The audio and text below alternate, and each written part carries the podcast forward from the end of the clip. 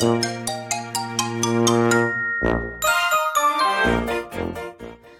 はようございます。たかしです。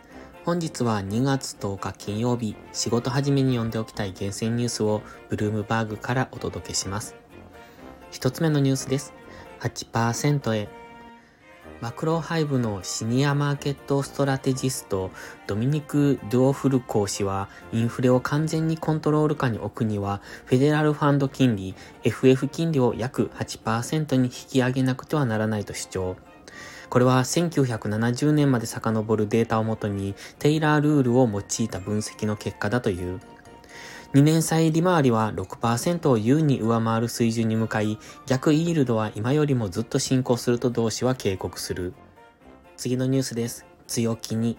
米株式相場が今年に入って回復傾向にある中、個人投資家が買い意欲を強めている。米利上げのサイクルのピークが近いとの期待から、昨年大きく売り込まれた銘柄に買いを入れており、センチメントは2022年4月以降で初めて強気に転じた。米個人化投資協会の習字調査によれば、市場が注目するブルベアスプレッドはプラス12.5、と、前週のマイナス4.7から上昇。向こう半年間の株式相場について弱気な見方をする投資家の比率は25%に低下し、21年11月以来の低水準となった。次のニュースです。多数の偵察装置。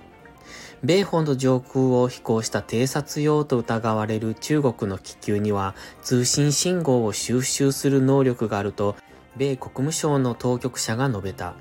こうした気球を飛ばす行為は中国人民解放軍による広範な情報収集作業の一環であり、その対象は40を超える国、地域に及ぶと指摘した。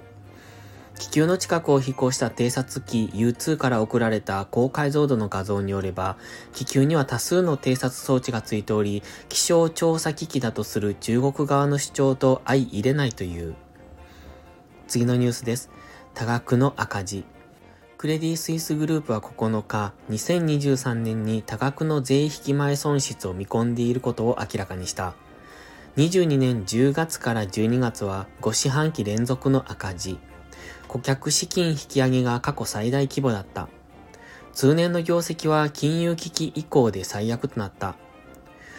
ウルリヒ・ケルナー最高経営責任者が目指す来年の黒字回復はますます困難になりそうな様子だ。